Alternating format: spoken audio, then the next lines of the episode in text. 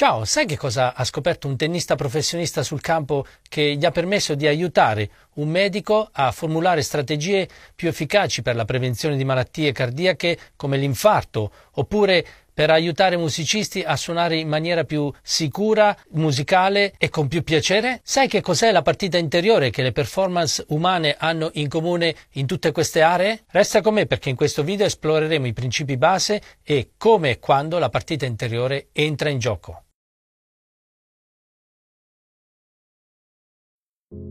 Che tu stia giocando a tennis, facendo affari o suonando, ognuna di queste attività ha le sue sfide e i suoi modi per superarle. Si tratta appunto di una partita. Questo gioco, che si chiama appunto la partita esteriore, la sappiamo giocare tutti. La giochiamo nel mondo esteriore contro avversari esterni. Quindi la situazione, l'arena, è il campo da tennis o l'ufficio o il palco. Gli ostacoli possono essere i tuoi avversari, la competizione estremamente elevata, oppure un'intricata diteggiatura o partitura. Allora il tuo obiettivo è fare punto, aggiudicarti un contratto o fare un'ottima performance.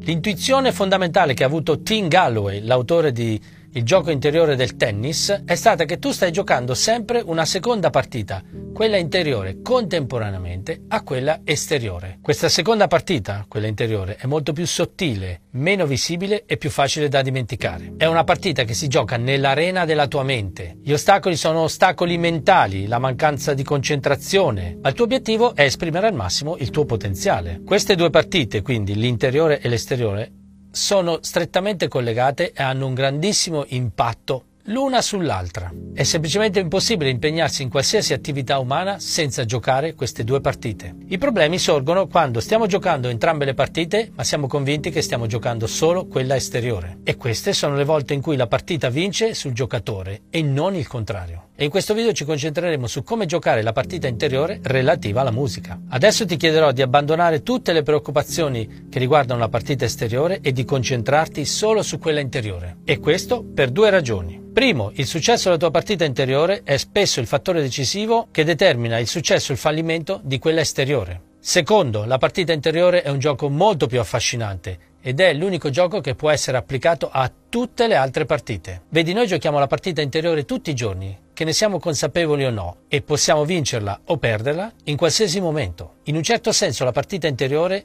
è la chiave del successo nel più vasto gioco della vita. Ti è mai successo di pensare oggi farò questa determinata cosa, poi durante il giorno continui a rimandarla e la sera quando vai a dormire ti dici Cavoli, non ho fatto l'unica cosa che volevo fare oggi. Sì? Non preoccuparti, sei in ottima compagnia. Vedi, tutti portano con sé una riserva di potenziale, fatto di abilità naturali, capacità e conoscenza. Sviluppiamo questo potenziale quando fronteggiamo quelle situazioni che ci sfidano a performare al massimo, per raggiungere grandi risultati in qualsiasi campo. Per superare queste sfide dobbiamo per forza risolvere i problemi nel mondo reale che ci circonda. Ad esempio, potresti trovarti ad avere la necessità di trovare il suono preciso come quello di Jeff Porcaro quando devi suonare il tuo groove in una sessione di registrazione, ma ci sono tutta una serie di problemi interiori che incidono sulla nostra performance esteriore. Potresti sentirti nervoso sotto i riflettori o mettere in dubbio la tua capacità di portare a termine un repertorio difficile. Questi dubbi sono appunto le sfide che ti trovi a fronteggiare durante la tua partita interiore. Quando ci soffermiamo ad esaminare il mondo interiore, pieno di dubbi, speranze e aspettative, dobbiamo sapere esattamente che cosa succede dentro di noi. Inibire comportamenti e atteggiamenti come l'ansia, la paura del fallimento e l'insicurezza ci fa sentire stressati e i nostri muscoli rispondono contraendosi. Ci distraggono, diminuiscono la nostra attenzione e ci fanno perdere interesse in ciò che stiamo facendo. In termini di partita interiore, questo tipo di staticità mentale, che interferisce con le nostre abilità naturali, viene definita autointerferenza. Dobbiamo imparare a prendere coscienza di tutti quegli atteggiamenti che ci impediscono di esprimere nella nostra performance il nostro massimo potenziale. La verità è che la nostra performance in qualsiasi attività dipende sia da quanto interferiamo con le nostre abilità, sia dalle nostre stesse abilità. Questo concetto si può esprimere con una formula. P maiuscolo uguale P minuscolo meno I. In questa equazione P maiuscolo sta a indicare la performance, che definiremo come il risultato che si raggiunge. P minuscolo sta per potenziale, cioè le tue abilità innate, ciò che naturalmente sei capace di fare. E I sta per interferenza, cioè tutto ciò che può influenzare appunto la tua performance. Quindi è evidente che più il valore della I è vicino alla 0 e più il valore della tua P maiuscola, cioè performance, è vicina al tuo P minuscolo, potenziale. Vedi, la maggior parte delle persone, in questo caso i musicisti, cercano di migliorare la loro performance aumentando la loro P minuscola, le loro potenzialità, incrementando appunto le loro abilità e allenandosi fino allo sfinimento. L'approccio alla partita interiore è quello di ridurre il più possibile il valore appunto di I delle interferenze e allo stesso tempo ovviamente di addestrare il proprio potenziale P minuscolo, con il risultato, come dicevo prima, che la nostra performance si avvicina sempre di più al valore del nostro potenziale. Ora una domanda per te. Ricordi il tuo momento peggiore? Vorrei che ti guardassi indietro e pensassi a quel momento più difficile e spiacevole che hai incontrato nella tua esperienza musicale. Anche se è successo tantissimi anni fa, probabilmente hai ancora un vivido ricordo di ciò che è successo. Mi riferisco alla tensione in tutto il tuo corpo e anche a quei conflitti che si accavallavano nella tua mente. È come avere un ricordo inciso nella propria memoria e sicuramente sarai in grado di descriverlo con estrema chiarezza. Per esempio io ricordo perfettamente il giorno che suonai alla finale del concorso nazionale per i batteristi non professionisti. Ti parlo di qualche anno fa. Qualche. Correva l'anno 1992 e in giuria di questo concorso c'erano, oltre al mio maestro Walter Calloni, personaggi tipo Tullio D'Episcopo, Christian Meyer, Franco Rossi e non mi ricordo più chi altro. Ho raggiunto Pesaro, che era la location dove si svolgeva la finale all'interno della fiera di strumenti musicali, che ero uno straccio. Ero molto stanco perché la sera prima avevo finito di suonare in un locale a 300 km di distanza molto tardi e la finale si svolgeva di mattina, per cui avrò dormito due ore e poi ho guidato per 300 km per raggiungere Pesaro. Ero nervoso, mi faceva male lo stomaco, mi veniva da vomitare dalla stanchezza ed ero sicuro che avrei dimenticato la musica che avevo studiato con tanta pazienza. Vedi, suonare di fronte a maestri di quel calibro lì non è proprio una cosa che ti fa sentire a tuo agio e sicuro di te stesso. Mi sudavano le mani, il che è un discreto problema per un batterista che impugna le bacchette. E come se non bastasse, feci l'errore degli errori. Nel mio sonno, eh, nella mia stanchezza, sbagliai a dare il nastro al fonico che doveva mandarci la base nell'impianto e gli diedi quella vecchia, non quella nuova che avevo preparato, perché le cassette erano uguali. Quando feci un mini soundcheck giusto per vedere come suonava la base dai monitor, mi resi conto dell'enorme cavolata che avevo fatto. Ovviamente a quel punto il cuore mi stava scoppiando. Mi veniva da piangere, ma non potevo tornare indietro. E ancora peggio, sentivo all'interno della mia testa quella maledetta vocina che mi diceva ma come cavolo sei riuscito a fare un errore del genere? A quel punto non potevo tornare indietro perché che cosa avrebbero pensato i giudici? Che ero un cretino? Per cui feci partire il nastro e cominciai a suonare cercando di ricordarmi come faceva quel brano. Per cui durante l'esecuzione continuavo a dirmi che cosa sta arrivando adesso, c'è uno stacco, c'è il cambio di tempo e poi ciccavo l'accento, ehm, insomma stavo suonando proprio male. È stata una situazione terribile, non posso dimenticarla. E poi finalmente il brano finisce. Urrà, ho pensato, finalmente. Speriamo che siano rimasti almeno impressionati dell'ultimo incastro mani-piedi che ho fatto sul finale. Ho suonato meglio che ho potuto considerando appunto questa incredibile battaglia che stavo combattendo dentro di me. E immagino che non rimarrai sorpreso se ti dico che la giuria non è rimasta così colpita dalla mia performance. E infatti arrivai quinto. Ed ora torniamo a te. Ti ricordi la migliore esperienza musicale che tu abbia mai avuto? Può essere stata una lezione, uno spettacolo, un concerto, quello che vuoi. Quanto riesci a ricordare dei pensieri che attraversavano la tua mente mentre suonavi? Forse la tua mente ti ha interrotto mentre suonavi e ti ha detto Wow, è davvero meraviglioso, sto suonando benissimo, non sto facendo nemmeno un errore. O forse eri talmente coinvolto in ciò che stavi facendo che la tua mente non era nemmeno in grado di commentare. E anche se si fosse complimentata con te solo una volta, non ti avrebbe di certo fatto perdere il groove. Le decine di musicisti con cui ho parlato, che siano solisti o musicisti di band famose, studenti o turnisti navigati, trovano molto difficile descrivere i dettagli di quando le cose sono andate proprio bene. erano consapevoli che tutto stava filando liscio e ricordano di essersi sentiti felici, euforici. Parlo di quel fil veloce eseguito senza sforzo o di quando hanno centrato perfettamente quell'obbligato e soprattutto quell'attimo sospeso quando si sono accorti di essere diventati un tutt'uno con la musica. Abbiamo avuto tutti momenti come questi almeno una volta. Accadono quando siamo mentalmente allerta e consapevoli, ma anche troppo assorbiti in quello che stiamo facendo per lasciare andare la mente a commenti che possano portare una distrazione. E il risultato è che è molto difficile ricordare esattamente ciò che è successo nella nostra mente in quel momento.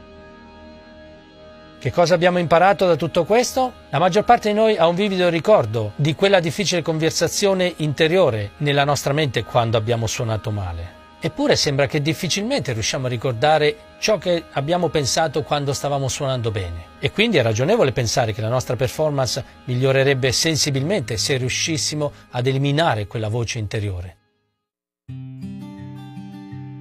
Adesso facciamo un esercizio insieme. Prenditi un momento per pensare a quali cose ti rendono nervoso. Immagina che stai salendo sul palco per un grande concerto e stai provando le ansie dell'ultimo minuto. Ora fai una lista di tutte queste cose che ti preoccupano e poi confrontala con la lista che io ho stilato qui di seguito con l'aiuto di altri musicisti come te. I musicisti con cui ho parlato, alcuni dei quali si trovano all'apice della loro carriera, sembra che si trovino tutti ad affrontare lo stesso tipo di preoccupazioni. Ovviamente la lista varia da individuo a individuo, però il focus vedrai che è sempre lo stesso. Tutti dicono che hanno dubitato delle proprie capacità, hanno temuto di perdere il controllo, hanno pensato di non aver provato abbastanza, quindi di non essere preparati, si sono preoccupati di non sentire o vedere in maniera corretta, si sono preoccupati che gli altri musicisti non fossero all'altezza, hanno avuto paura che la strumentazione non funzionasse, hanno temuto di perdere la loro reputazione all'interno dell'ambiente musicale, hanno dubitato che il pubblico gradisse la loro esibizione, hanno avuto paura di dimenticare quello che avevano memorizzato alla perfezione. O hanno temuto che,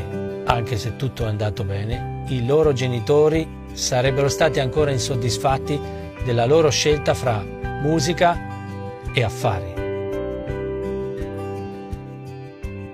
Queste paure e dubbi spuntano fuori in un modo o in un altro, per la maggior parte di noi e non solo in campo musicale. Professionisti di qualsiasi settore, artisti o atleti, tutti sperimentano le stesse paure e gli stessi dubbi. Ora fai una seconda lista. Scrivi gli effetti fisici e mentali che il dubbio e l'ansia generano su di te quando stai suonando, studiando o anche solo ascoltando della musica. Rispondi a queste domande. Come fai a dire che sei nervoso? Quali sono gli indizi che ti dicono che non sei in forma? Che cosa ti dice il tuo corpo? E che cosa succede nella tua mente in questi momenti? Ancora una volta puoi paragonare la lista con quella che ho fatto io. Le risposte possono essere suddivise in due categorie. 1. Problemi fisici accusati e possono essere mancanza di respiro, bocca asciutta, tachicardia, mani sudate, dita, mani, ginocchia tremanti, perdita della capacità di vedere o sentire chiaramente, perdita di sensibilità alle dita, tensione, rigidità dei movimenti, malessere, Seconda categoria, problemi mentali accusati.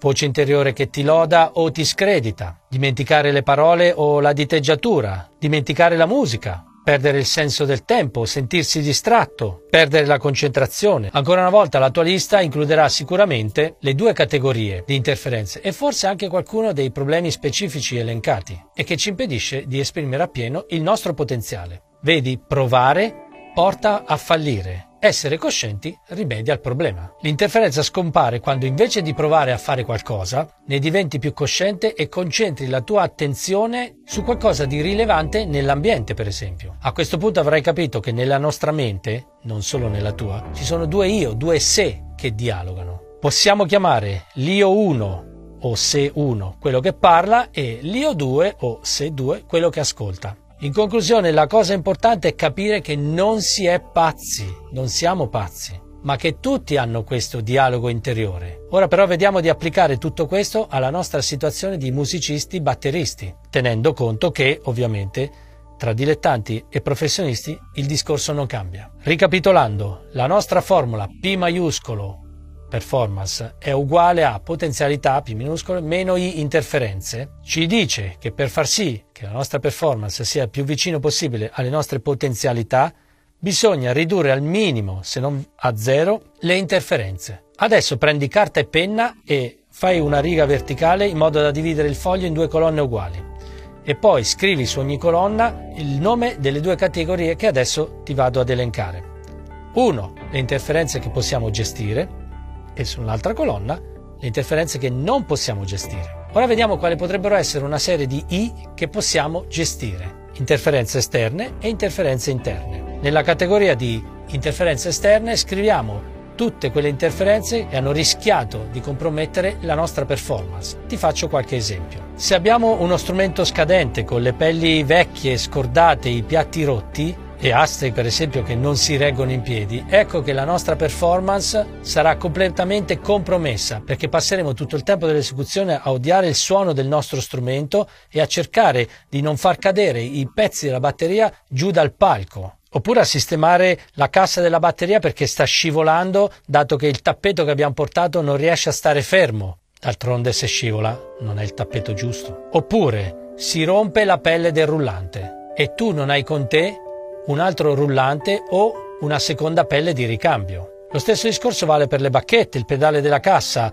Non voglio portarti sfortuna, ma queste cose succedono. A me sono successe tante volte. Si rompe lo sgabello, non ti si è mai rotto lo sgabello? Vedi, queste cose possono compromettere la performance ad un livello tale che potrebbe essere il caso di chiudere la performance. Un'altra situazione che ti sarà capitata potrebbe essere quella di avere un sistema di monitoraggio inadeguato e quindi se non senti nulla sul palco, come puoi suonare bene? Non sei mai sicuro se stai suonando insieme ai membri della tua band o se tu te ne stai andando per conto tuo mentre gli altri ti inseguono per tutta la serata. Per cui per te è obbligatorio avere un sistema di monitoraggio autonomo. Un'altra cosa che potrebbe esserti successa, a me è successa diverse volte, è avere con te le partiture su cui hai scritto tutti i pezzi della serata e magari scivolano dal leggio e cadono, oppure il palco all'improvviso diventa buio per motivi scenici di giochi di luce e tu non vedi più le parti. Per cui in questo caso sarebbe opportuno avere con te sempre delle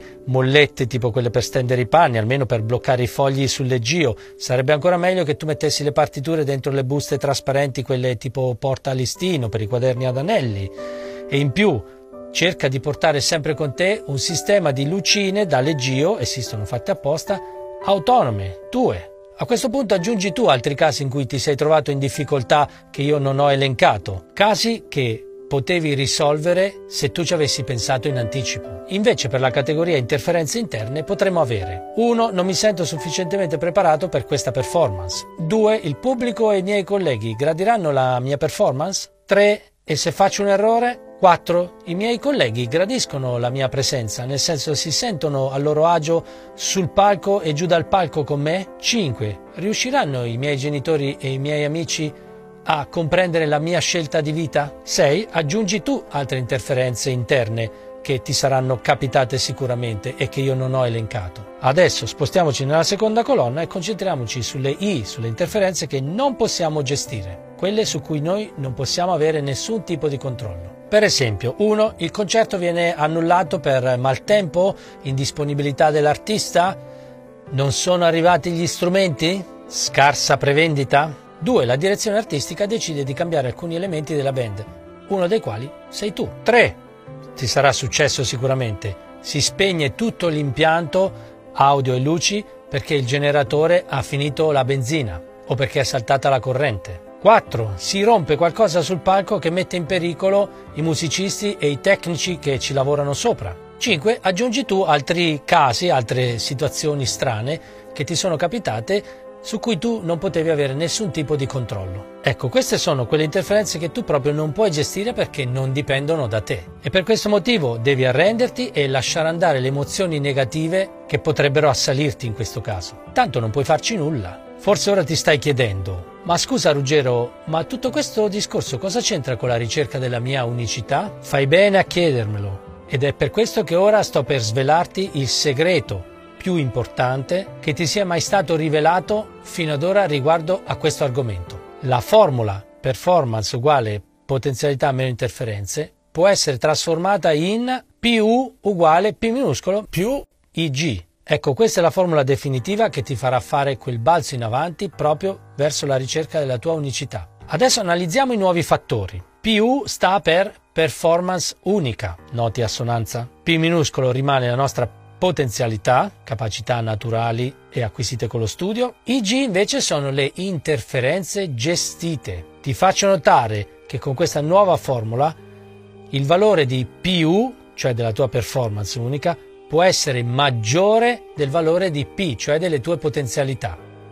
Incredibile, vero? Infatti il segno meno posto dopo la P minuscola di potenzialità ora si è trasformato in un segno più. Nella vecchia formula il valore della tua performance sarebbe potuto essere al massimo uguale al valore della tua potenzialità nell'unico caso in cui I fosse stato pari a zero. Nel momento in cui tu riesci a gestire queste interferenze, cioè quelle della colonna che tu puoi controllare, queste si trasformano in un fattore di unicità, per cui si sommano al valore delle tue potenzialità. In questo modo la tua performance diventa unica e lo diventerai anche tu agli occhi dei tuoi colleghi, del tuo pubblico e soprattutto di te stesso. Sì, perché in pratica ti sei superato. Capisci perché è un tuo dovere concentrarti nella gestione delle tue interferenze se vuoi eccellere nel tuo campo? Ti faccio un esempio. Stai suonando su un palco molto importante con un artista importante e magari fra il pubblico ci sono gli addetti ai lavori, c'è la televisione, la stampa, insomma personaggi influenti del tuo settore. Il cantante sbaglia la struttura e comincia a cantare il ponte invece che la strofa, magari entrando pure un quarto in ritardo rispetto al tempo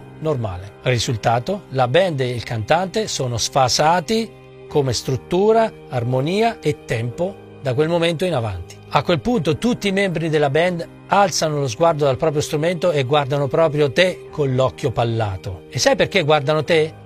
Perché l'unico che può risolvere questa situazione sei proprio tu, il batterista. Sei l'unico che può fare qualcosa per raddrizzare questa situazione. Ah, dimenticavo, ci sono pure le sequenze che guarda caso controlli tu. E in questo momento ti trovi di fronte a una scelta. La prima scelta potrebbe essere ti disinteressi completamente della situazione perché tanto la cavolata l'ha fatta lui e deve rimettersi a posto lui. Se ne accorgerà, no, prima o poi, e si rimetterà in fase con il brano, con la band. Ti avverto che questa scelta di solito, nella maggioranza dei casi, porta in una sola direzione, cioè che il cantante continua a cantare la sua canzone ignorando completamente ciò che succede alle sue spalle e la conseguenza è un disastro musicale senza precedenti. La seconda scelta è prendi tu una decisione drastica e agisci facendo che cosa?